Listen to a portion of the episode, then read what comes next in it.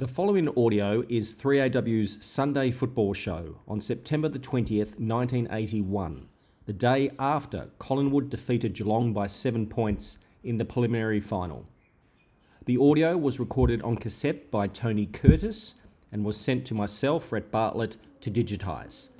Myself and Tony are not responsible for the content of the program. Enjoy. to me, before the game, it looked like a uh, just an ordinary home and home game. There was not one strip of black and white or a balloon or anything. In it. Usually the rooms are decorated up in the final, and Collingwood just took it as an ordinary home and home. I wouldn't Surely. think, based on what we heard, that uh, David Clark or uh, his wife had been in the rooms before the match. Rex? No, Liz certainly wouldn't have been in the room. That's enough. She was heartbroken, but uh, she'll learn that football is a business and not a sport. On next week's game, I would think if, if it was close, that Collingwood would have to be nearly uh, pretty good things if it was a close game, because you have a look at the close games over the last three or four years since Hafey's been there, and they don't lose too many games by under a goal. And uh, I expect Carlton to win by nine goals, but if it's close, you never know for Collingwood. Surely, listen, getting back to that idea of the girlfriends and wives in the rooms, wouldn't they be a spent force before they even went on the ground? Uh, they're only visiting. Oh, right. All right, we'll take a break and uh, be back uh, with no doubt Ken Piesse in a moment. Is Ken Piesse there at all? Morning, Harry. Oh, you are there. Uh, good morning to you, Ken. What's doing? Well, Harry, Saturday, of course, uh, with the grand final, Collingwood will be their ninth grand final in 20 years. But uh, unfortunately for the Pies, uh, they've lost seven of those, and one of those has been tied. So perhaps they are due for a change of fortune. It's, it's, it's interesting. They haven't beaten Carlton in a grand final for 70 years, and that's, uh, they played them five times in grand finals for four losses and one win. Last time they beat Carlton in a grand final was 1910. So there's a, a fair amount of uh, uh, uh, things going against them this, this week. Tommy Lahiff is our Southern Cross sports star. Harry, uh, of course, next Sunday is the 3AW show. I thought Tommy's interviewing after the game yesterday was, uh, but I think any media man would have been very, very proud of the way Tommy uh, got to so many people. Hey, hey. How are you, Tommy? hey, they even got uh, Tommy Hafey with his cup of tea. Tell me this, uh, Tommy uh, Lahiff, did you get a sip of uh, the tea? No, I stirred the sugar for him, Harry. you stirred the pot too. Sweet little boy. Righto, um, Harry, yeah, Richmond's coaching position is in the news.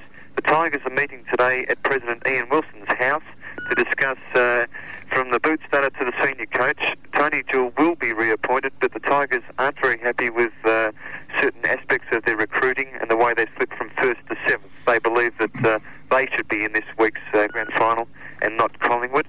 So that that will be very interesting to see what happens there. Perhaps, or our biggest story, Harry, is on the finals tickets.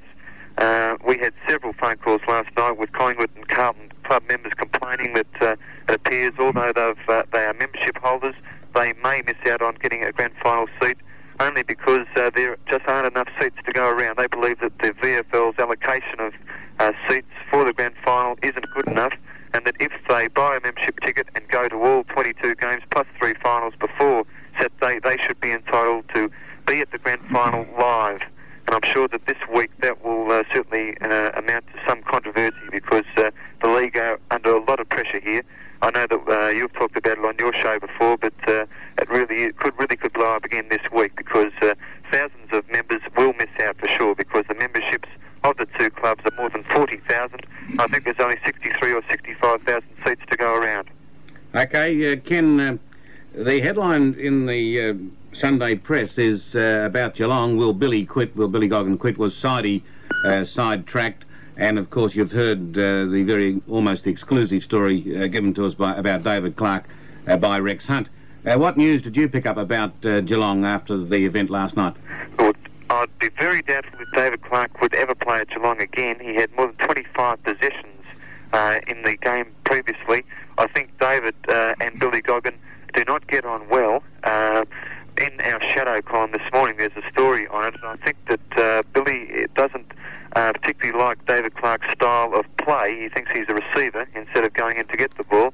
Several clubs are very interested in Clark, including uh, Collingwood and Essendon up in town. I'm sure that David, who is only 28, has played 200 games. No doubt he has lost the art of play, the art of pace, but I think that he can still offer league football something. He's a very, very quick thinker. I'm sure that he'll be still in the scene next year, Harry, but not with Geelong. As to the coaching position, I think it would be madness to even consider dropping Bill Goggin from the position. He really is Mr. Geelong. He makes them tick. And it wasn't his fault, uh, the Cats lost yesterday. Okay, uh, thank you for that, uh, Ken Piesse. And the other stories in the Sunday press, that was the Sunday Observer, of course. Ken is the sporting editor of the Sunday Observer. And uh, uh, the uh, the big story here is that uh, the, in the Sunday uh, press, for the fourth time lucky, lucky can those do or die magpies take the flag this year at last. And the girls greet the Cats. Uh, women arrived in the dressing room before a big VFL game for the first time. And the wives and girlfriends of the Geelong players, we just heard that. Did a lot of good. Uh, we've got uh, Billy Della's column here saying keep the umps in charge. Turn it up, Tommy Hafey. Your suggestion that the Brownlow medal voting be taken away from the umpires would rob football's major personal award of its aura. And uh, we move over and see uh, that Ian was the forgotten hero, Ian uh, Cooper. Well, he was fantastic yesterday, really, wasn't he? Uh, that'd even surprise you, wouldn't it, Mick? As an uh, old Collingwood man. Yes, I thought his effort was magnificent, particularly after what he's been through over the last couple of years, and I was surprised.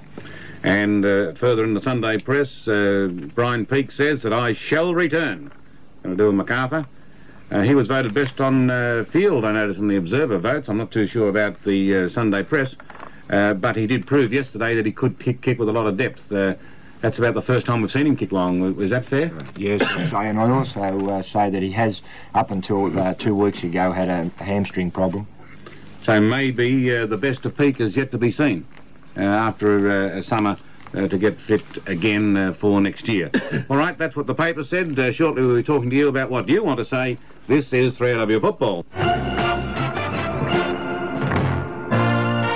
Well, just before we go to the uh, Oh, call... just before we, Harry, just before we go on, the open line number, by the way, a lot of people uh, don't know what it is apparently. Oh, it's 329 7... What is it? 7522. Three two nine seven five double two. That's correct. Right. Now, that hasn't changed in 20 years. I know, but some people still, don't seem to know what it is. Okay, well, you've told them now. now, the interstate uh, results yesterday, you'll be interested in this, Barry, Barry Scanlon. Uh, Western Australia in the second semi-final, Claremont, 14-24, 108, defeated Swan Districts 12-9, In South Australia, the first semi-final was a tremendous victory for Neil Balme's team, Norwood. Uh, they finished with a score of 18-19, uh, 135, or might have been 19-19, defeated South, South Adelaide 6-14, 56. And that's a very, very uh, uh, disappointing uh, score uh, for South Adelaide. Today's second semi-final has been played in uh, Football Park, South Australia, and it's between Glenelg and they're playing uh, Port Adelaide, so it should be a tough game. In the Tasmanian Grand Final, uh, we had North. Oh, this must be the Northern Districts. This is uh, Northern Tasmania because North Launceston, 1817, uh, defeated. Got to go down a way to find out who they did defeat. 12 uh, They defeated somebody 12 13. Where is that? Devonport 12 13. 12 13. They've given their best players and all the rest of it before they give Devonport. So uh, they they won that one. That must be uh, some sort of a. If they've beaten Devonport, that must mean that there's been some sort of a competition between northern Tasmania and uh, the northwest coast. Did they combine together now. Yes, it's called the na- uh, National Football. National League. Yes, Yeah. and uh, we go right down to the TN, TFL. And we find that Clarence, uh, 113, defeated New Norfolk 88, and that might have been the grand final too. All right, well, that's enough of that. That's the interstate results. Let's go to the calls. Good morning. Oh, good morning, Harry. It's Hadley Earl calling from Geelong. Good morning, Headley. You can hear me? Yes. Um, obviously, I'm very disappointed this morning, like you know most Geelong supporters. But I'm also very angry at uh, what I consider as the failure of the Geelong selection committee. I, I think there are three reasons why Geelong failed yesterday. One, I believe they failed to learn the lessons of 1980, that uh, you have to kick goals to win finals. Uh, second, that you prepare a team all year to win a grand final, then when the finals come, you put players in into positions where they haven't been groomed. I refer, for instance, to Jeffries yesterday. Now, Jeffries is not a forward, he's a backman. Um, last year, you remember in the preliminary final, David Clark was played in, on the back line for the first half. In the third quarter, came on and kicked three goals. Um, the third point, and it- it's already been well and truly discussed, is, is that I, I'm just absolutely shattered at the uh, omission of David Clark from the side. He's the one player that's got goal cunning ability, a football brain. He might be a bit slower than uh, than he was was a couple of years ago, but an All-Australian half-forward flanker. H- How many other teams can boast an All-Australian half-forward flanker? I rang the chairman of selectors when the first Geelong side was selected for the qualifying final to ask him how he could possibly leave Clark out of the team. And uh, I, naturally, I didn't get anywhere. But I said to him then that if Geelong lose these final series because they can't kick enough goals, you'll remember this call. and Who uh, is the chairman of selectors? uh, Jeff Ainsworth. And well, I hate to say I told you so. You know, what else can you say? I think you've said it. I believe it's uh, firmly on the on the selection committee's shoulders. All right, uh, thank you for that call, Headley. We won't discuss it any further because we've made all those same points ourselves and uh, you've put them very succinctly there. We'll take the next call. Hello? Hello. Yes. Oh, hi, Harry. How you going? Oh, been better. You've been better? Yes. Why, you'd have a night out, did you? being a Geelong supporter. Well, I was wondering, Harry, could I read you out some thoughts on umpiring from a Geelong point of view? Yeah, why not? Yeah. Well, listen, Harry. Just before you start, you're not blaming the umpies, are you? No, no, no, not at all. Never. Couldn't be. Couldn't be possible. Did you agree with uh, Headley's remarks about the uh, the selection of the team? Yes. You do, right. Well, tell us about the umpies now. Well, I just reckon that you know, why do you continually appoint umpires who blatantly favour Geelong? Last year in the finals, being one-eyed, unfortunately, allowed my feelings to influence me. And even though this trend was then already obvious for everyone to see, I kept quiet about it. Well, I can't con- con- any longer. Right. How umpires can continue to award us marks when we don't take them and give us doubtful free kicks in front of goal is beyond me. In my opinion, right. You can't go on. This has got to be Jack Hamilton, hasn't it? In my opinion, Harry, that 90% of free kicks are obvious for all to see and 10 fall into the could go either way category. Would you agree with that? I'm not saying anything. You're doing all the talking. You've got this prepared statement and... Uh, Yeah, I can't read it. I got too nervous. okay, well, we'll leave it at that. Uh, Billy, before we leave this uh, this young man, what, I'm calling him young, this young man, what have you got to say? About the umpiring? No, no, about, about his comments. About his comments, I think it was a nice little skit. it was very, cle- very cleverly done. There's another word for it that doesn't come to my mind at the moment, but I, thought I thought it was excellently prepared. All right, thanks. uh, Thank you for all those that praise for the umpies. And as a Geelong supporter, uh, what are you going to do uh, the, the rest of the day? Oh, it's a quiet day. I mean, you know, it's not the end of the world, is it? No, particularly if, uh, if you've got some grog, it's uh, it's not the end of the world. You're going to tell us you're going to do t- 12 bottles of lemonade. Anyhow, um, just tune uh, to see how Port Melbourne will go today. How will they go, the Boroughs? Uh, Tommy? Well, it won't be easy, but they'll win, Harry. No, You're I thought- a bit. I thought Gary Bryce looked a bit nervous yesterday. He was very nervous the week before, Harry, and uh, I think when you're uh, favourites as Ports are, it's uh, very hard to. Things can go undone, and it did last year. They nearly came undone. It took them for for uh, three and three quarter quarters to hit the front, and it could happen again today. But I, know. if they played a form, Port should win easy. But finals are not played that way. Well, Tommy, I notice you got your Port Melbourne uh, Guernsey on. You're looking rather sartorial today, and uh, you do look well and fit. Are you anything to do with the selection committee down there? Do you have a bit of a say? No, Harry, I don't. I what have about nothing. Brownie? Al Uh, Brown. no, Brownie's retired. Brownie's retired from the. That Mick's patting me on the back, and it, little does he know that many times I forced him right into the side. But uh, no, Harry, I have nothing to do with it. I quietly sit around with Norm Goss, and uh, unfortunately I miss him today. He's in the hospital. I know he's listening in, and Normie. uh, we uh, we think we can get up for you, Norm. That's good. Now, Tom, uh, I know that uh, that Sunday Observer today has given you the uh, the free dinner at the Southern Cross. We won't tell Frida about that. You can big note to yourself and say, "Listen, darling, I'm going to take you out for a bit of a." Harry, she'll be waiting in there now. it's not till Monday night. No, well, she say that's the first time he's ever taken me out. You're my Well- Well, good luck to you anyhow, Tommy. That's great. And of course, next Sunday morning, uh, we will be doing our show from uh, the Port Melbourne Football Club, where the uh, Tom the Terrific, uh, Turk's testimony will be run. And of course, uh, those of you who want to come down, look, you can bring your wives, your lady friends, your girlfriends, or anyone else that you might end up with uh, after the grand final.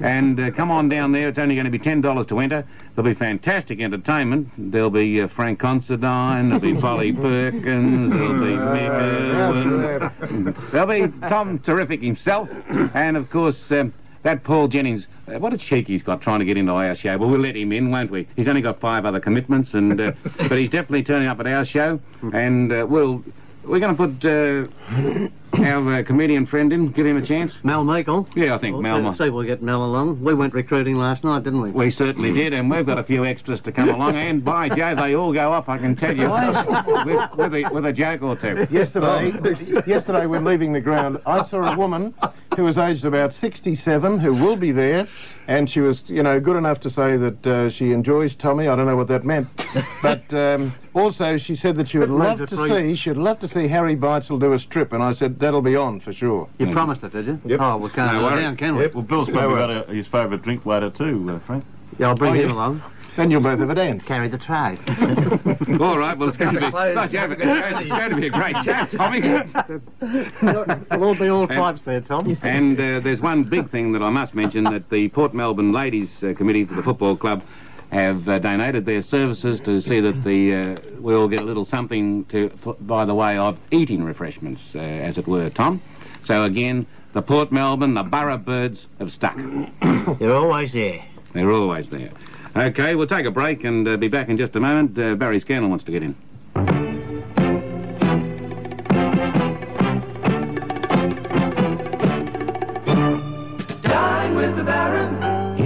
Grant with a few words of wisdom on Baron's Table tender steaks. Meat these days is becoming outrageously expensive, more a luxury than the norm, but you can still enjoy a good steak at a realistic price.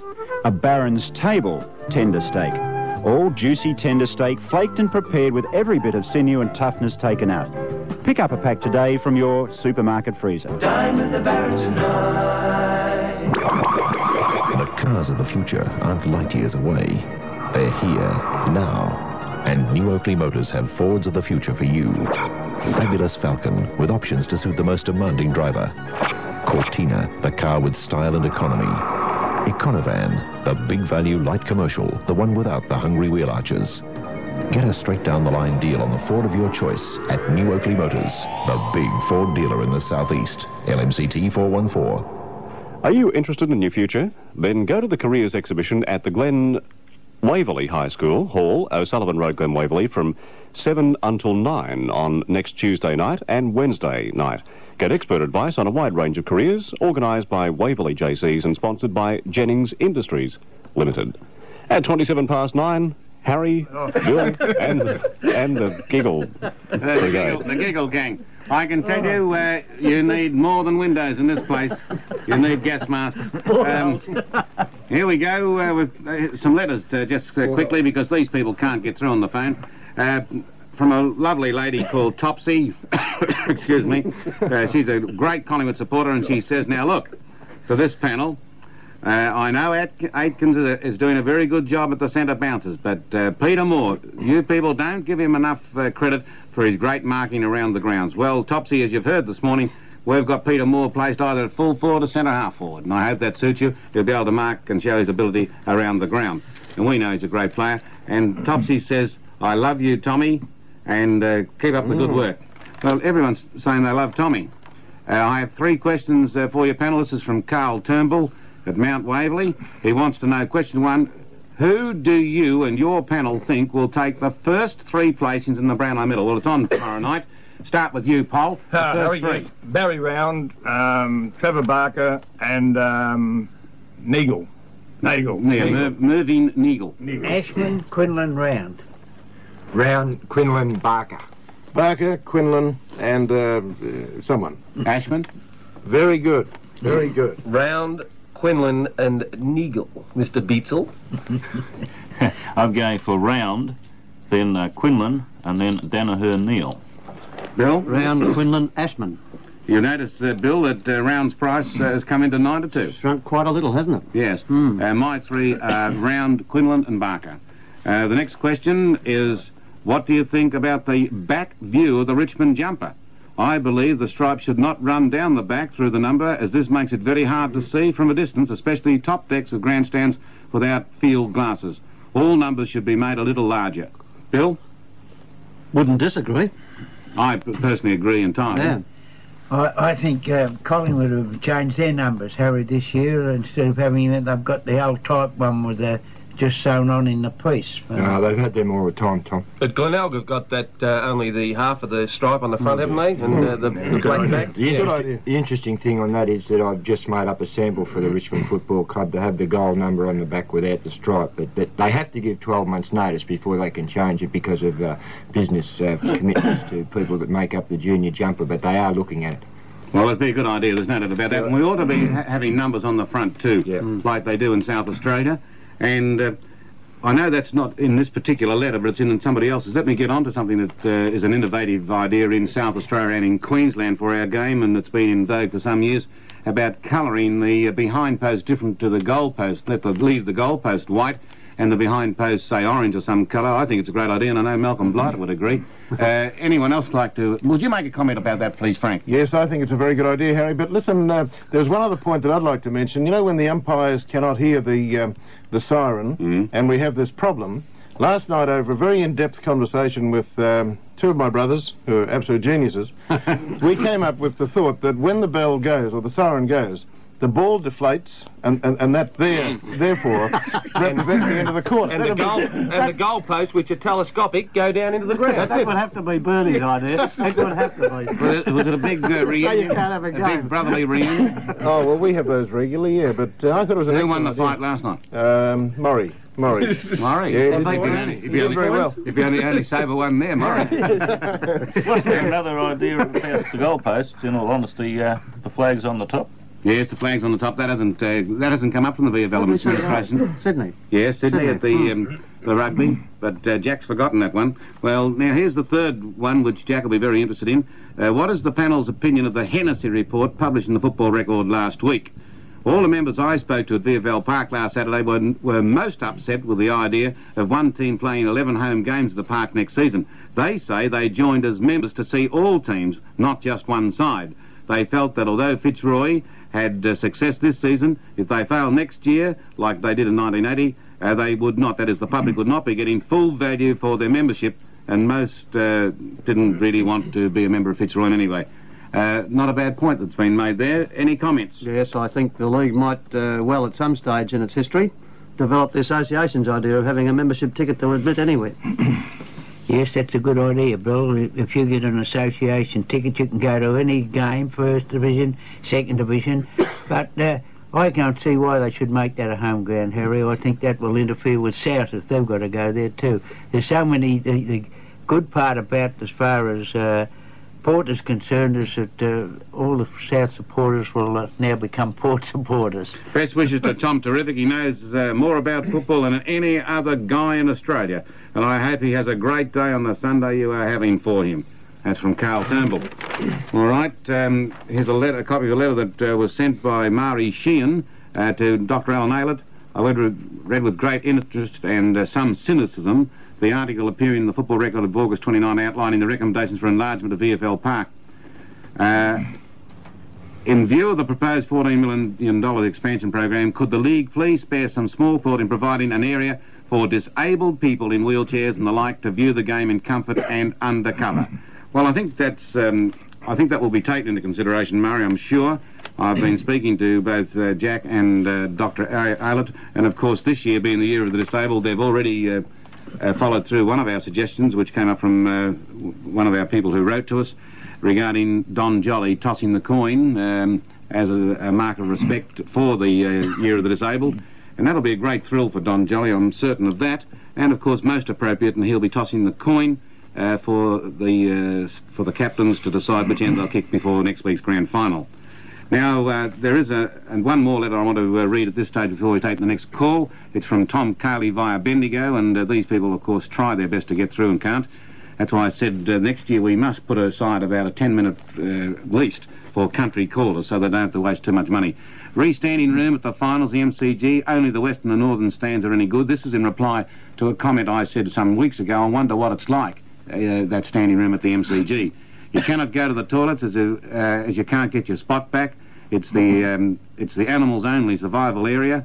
And Mrs. Bates from South Melbourne, she also wrote in response to that uh, that question of mine, and she says that no self-respecting person can afford to stand at the grand final. What she says should happen, still have standing room, but sell less, charge more, and the standing room uh, only areas would be much better.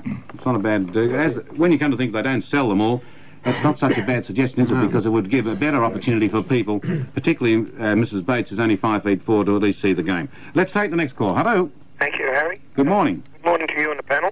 Harry, three comments on yesterday's game. Uh, regarding the umpiring, I thought it was a reasonable standard, but there was two reportable incidents. I want to know why they weren't reported. One was referred to as a trip in the centre, where the Collingwood player definitely kicked the feet out from the other one. And of course, the other one was the Incredible Hulk, where he went through runs, which was uh, unduly rough play. What's your comments? Well, in the case of um, of uh, Rene Kink, uh, I felt that uh, that was, he was very close to being completely legitimate. I didn't uh, think it was much further away than five metres. Uh, it is really not uh, reportable, as the rules are, writ- um, are written at the moment. That's quite legitimate. And had the umpire deemed that the ball was within five metres, uh, there shouldn't have been any free kick, and it couldn't have been all that much further than five metres. And I thought the umpire took the appropriate action there. Uh, I didn't believe in the, the earlier incident um, that uh, that he did actually trip the player. That was Mark Williams who uh, put his boot, his foot out.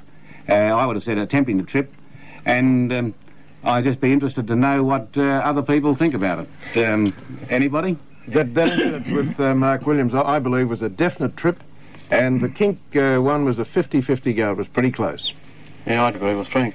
Yes, I'd agree with that too, Harry. Yes, it was a definite trip, Harry. I remember years ago uh, Eddie Bryce was. Uh, You never tripped, you just kicked. Well, I- I'm talking about someone else, but uh, if, a lot of what I like about this, and all of a lot of the people here and around, the, uh, I speak to a lot of these people. They all become saints when they're there. True. Brownie never kicked or never did anything like that, but they point the finger at someone else. I admit what I done. I don't hide behind what I didn't do. It doesn't take any courage to do that, though, Tommy. Well, Polly, there's uh, uh, always one uh. way. You can always bring them down to your own height. God has given some Oh, blokes no, six foot eight, and some no. has given the others. Not uh, in what- sport, Tommy. The Tops- game's got to be clean, hasn't it? Yeah, of Well, course. what's cleaner than giving a bloke a Now, nice Tom, tap on the chin? Yeah. Now, now, now, Tommy, please. You can't reach there, chin, so you take 'em on the chin. You go lower down, yeah. now listen, Tommy, get back to this question yesterday. What do you, what do you think uh, about the uh, the, the It, trip? it was a definite trip. Okay, well, let's and a clear that. wasted effort. How about Eddie Bryce or whatever his name He is? got 18 weeks. What for? Attempting to trip. Oh, the end. 18 weeks. A wasted effort. All right. Wasted effort. Now, that's answered that one. Have, have you got any more comments there? Well, surely being serious about it, neither of those You're not incidents... saying Tommy wasn't serious.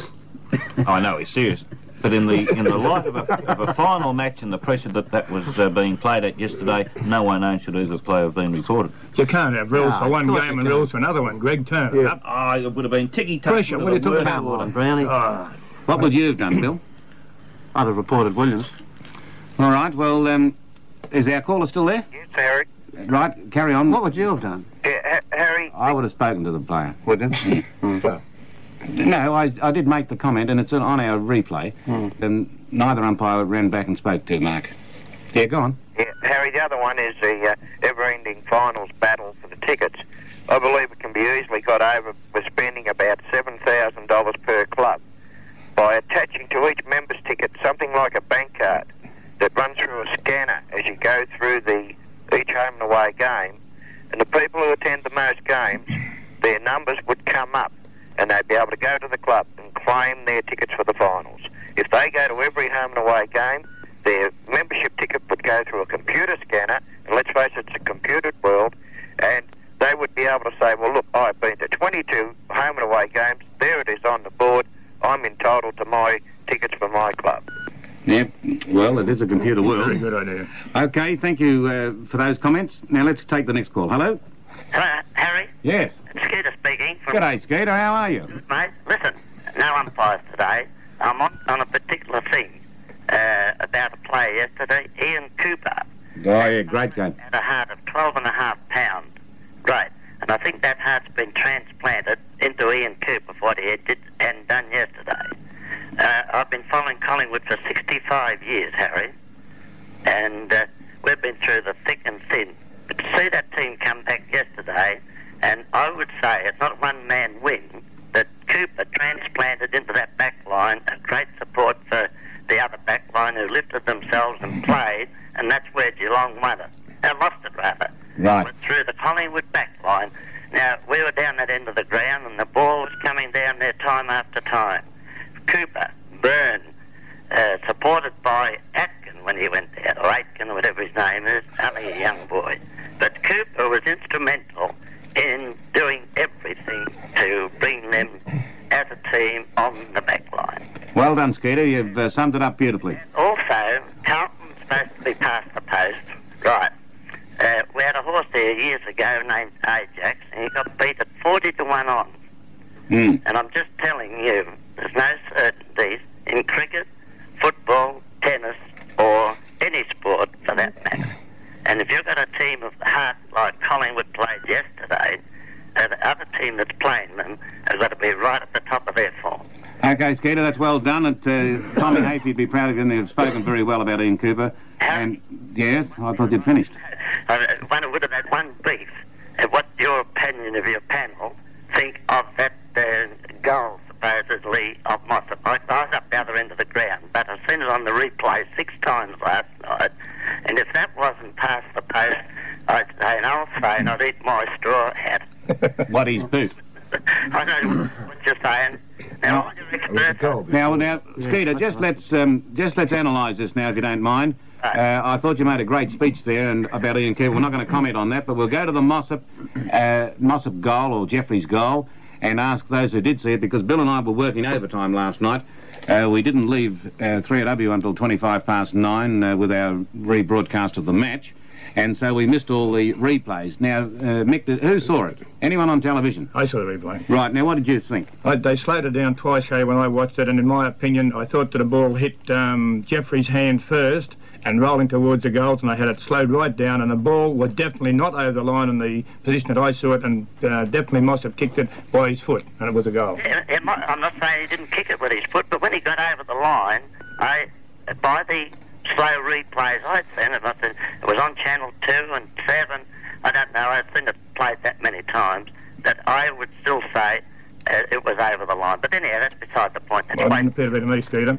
Uh, now, we're talking about the boot of Mossop's, and that's what uh, you believed, uh, Tommy, yesterday. I haven't seen it. I can't comment. I thought the ball hit uh, Jeffries. Uh, just uh, above the knee, I thought, and then I didn't think that um, Mossop got his foot to it until it was over the line. Correct, Tommy. You're right, Tommy, too. that's, well, that's, uh, what, uh, well, that's actually what I said in the call. Yeah.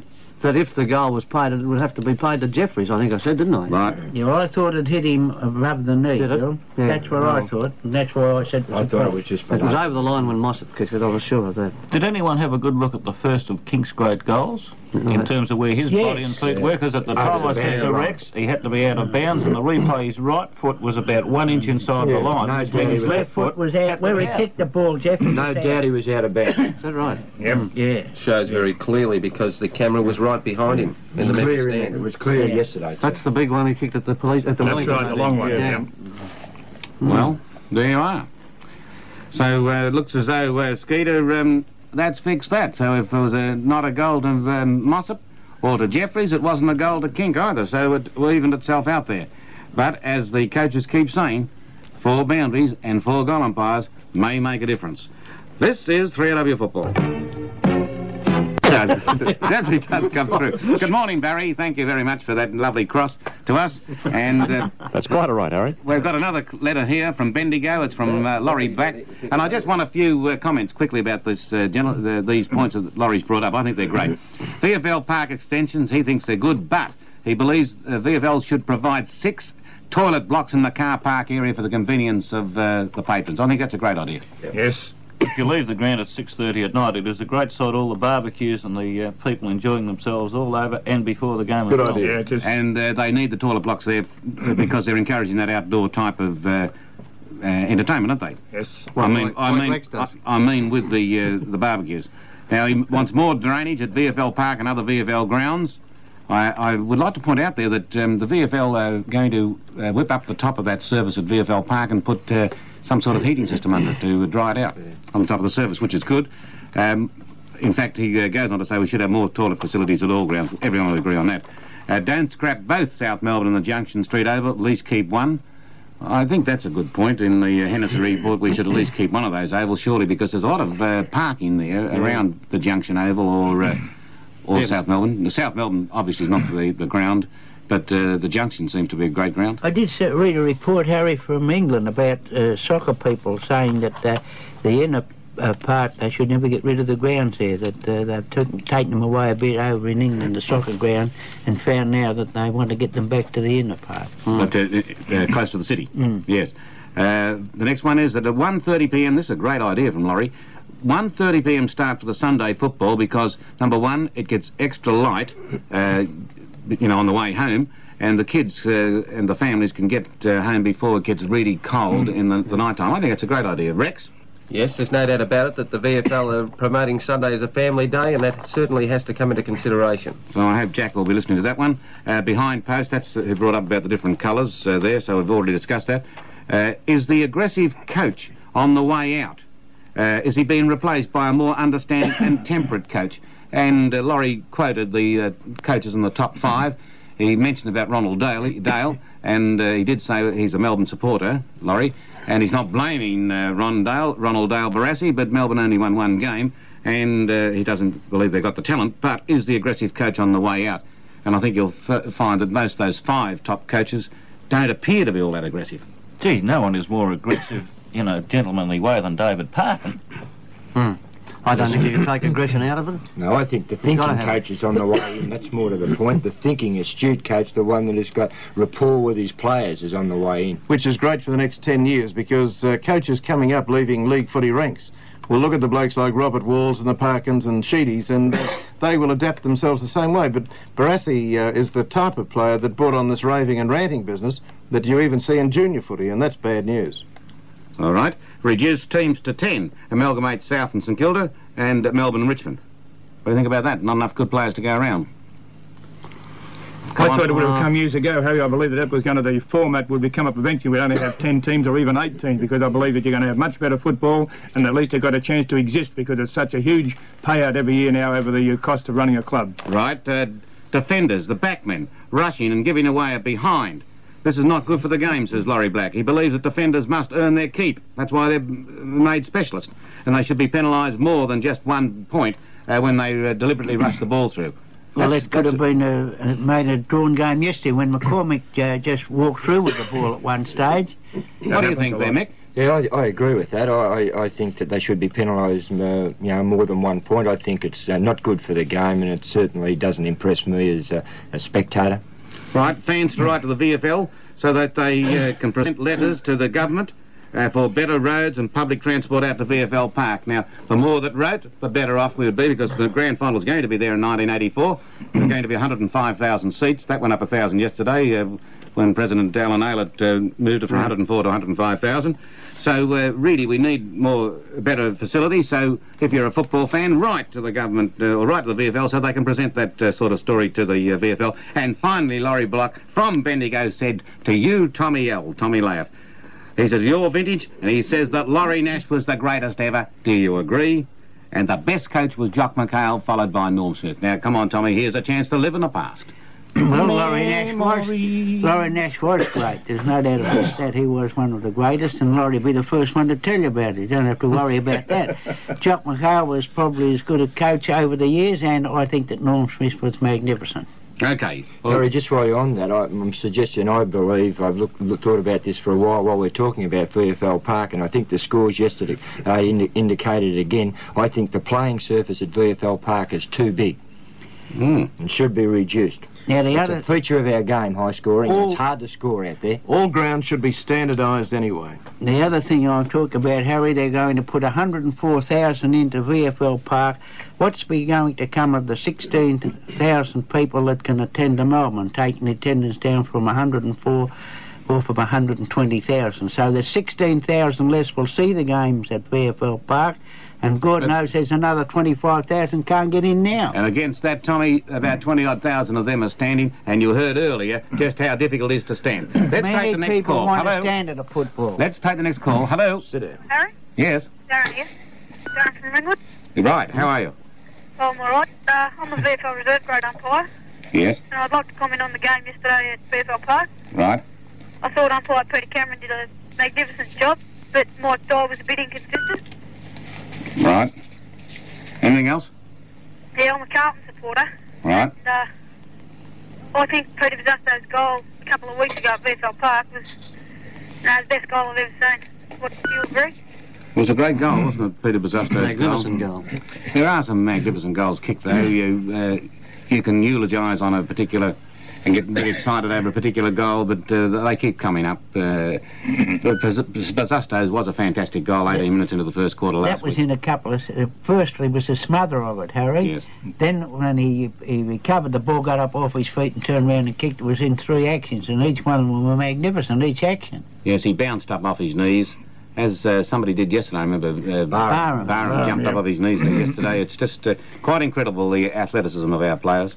And of course, a couple of those goals by Kink were, were great also.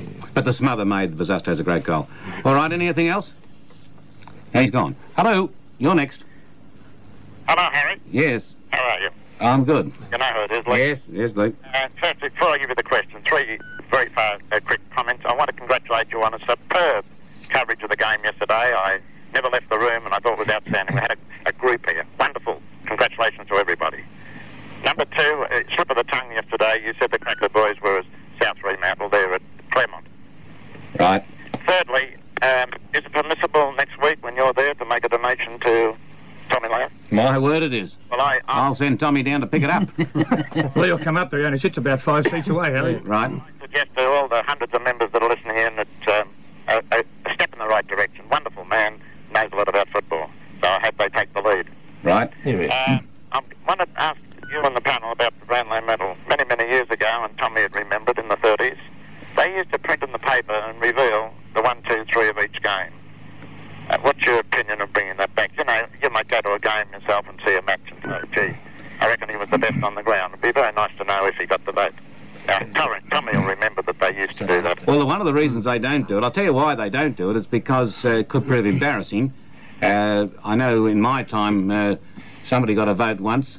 He came on as 19th man. He got three votes. He came on as 19th man late in the game and played one quarter, but he got three votes for best in the ground. Now, fortunately, I didn't give that particular vote, but it did come out because it's the only game the kid played, you see. So it was a bit embarrassing. I think that's the reason why they mix them up. But, righto, Frank, what do you think about it? I'd leave it as it is. Greg? You there, Greg? Keep it anonymous. he does love a mic, doesn't he? Um, right, what about you, Rex? I agree with Tommy Hafey that uh, the Brownlow Medal is strictly an umpire's uh, award, and that's all.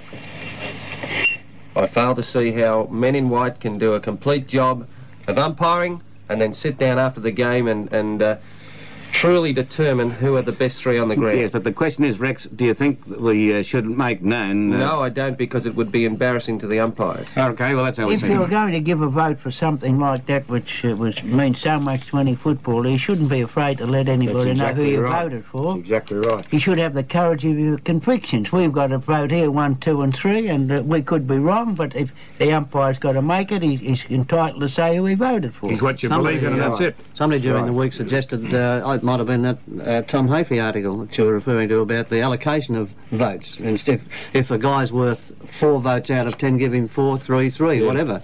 Yeah, that's how we do it at Prahran. Yeah. The VFA uh, announced the uh, the game and the, the final votes uh, at their list and count. You know who, who got the votes at what game? Okay, thank you for that, Lee. Uh, from Bruce Patchell, the official coordinator of the Woodsman at Collingwood. They still have vacancies for the grand final brunch at the Wentworth Hotel next week, next Saturday at 9.30am. Uh, tickets are $35 each. And the disabled people are allowed in free to the VFA grand final today. The disabled people are allowed in free to the Junction Oval. And this is 3AW Football. There are special arrangements. All right, now the uh, amateur football uh, grand final today down at Elsternwick Park. Uh, North Old boys are playing the Old Xaverians, and I think uh, Michael Green coaches the uh, Old Xaverians, I think. Yes, that's correct. All right, and incidentally, uh, before we take our next call, because it's running up to three minutes to ten, uh, the grand final week naturally uh, starts today, but officially tomorrow. Today? Uh, today is the, the well, this show has started off. Yes. Now, um, by Jove, it's got off to a big blast, hasn't it? Rex, I'll say that. But, uh, well done. but tomorrow, Me, Harry. uh, well, I wouldn't say it all stinks, but uh, the grand final starts tomorrow, really, with the Carbine Club uh, football luncheon. Uh, guest speakers out there tomorrow uh, will be, because only by invitation, but the two Richmond champions in uh, Kevin, former Richmond champions in Kevin Sheedy and uh, Francis Bourke, the guest speakers. There's an umpires clinic at the City Square tomorrow. Uh, we'll have VFL footballers as well. Uh, between 1.15 and 2.15 p.m. So turn up there and uh, we'll try and make that interesting. And on Wednesday, I know the 3AW will be, be down there with this panel. Now there's something, isn't it? We're all going to be down in the city square and we're going to have a fair dinkum panel. I hope we don't have what we had this morning. We could be hit with flying donuts. An open air, open air stadium down there, I believe. That'll help you, Rex. Righto, we'll talk in uh, about two minutes to ten now.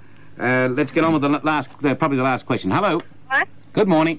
Hi. Um, my name's Rodney, Yes, Rodney. and I was out at the out at Fairfield Park yesterday, and in the third quarter there was a mark paid to Warwick Irwin of Collingwood, but also before that, um, Nankervis, he marked it before him, and the um, umpire paid a mark to Warwick Irwin. Well, you're pretty observant there, Rodney, and um, all the boys were nodding at that one. Uh, we remember that one quite well. Okay? But uh, the umpies did pretty well, didn't they? Uh, and there's another question. Is, Oh, there, yeah. is there such um, rule as the man in front? Now, there's no uh, rule always uh, pay the man in front. That's not a rule, but it's a pretty good guide uh, that uh, if uh, the man in front's got purchase on the ball or got his hands on the ball, uh, quite often uh, the umpires will give him uh, first uh, first nod with the whistle. All right? When in doubt, punch it out. Ian That's and right. Curves has fallen for the same trick uh, in both finals many last year and this year against Mm. Ray Shaw last year and against uh, Irwin yesterday by coming from behind and not completely taking it away, just held his hands there. Should have went to punch. Great lesson for a young guy. He should have punched. He was behind. Right, uh, Rodney, uh, do you play football? Uh, are you a defender or, or do you play in the forward line? I'm a rover. A raver. Well, try and get in front all the time, pal. That's the best advice anyone can give to any junior footballer, and in fact any footballer. Play in front. First to the ball gets the uh, benefit of the doubt. All right. It's far better when you're playing hunty. And uh, we're coming up to ten minutes, to, ten seconds away from ten o'clock. We've got to go. We'll see you next uh, Sunday, and don't forget the City Square on Wednesday. That yours, Billy? And Melbourne's weather today fine, mild, the expected maximum 22. It's currently 15 degrees in the city and a beautiful day. It's 10 o'clock, and this is Radio Melbourne.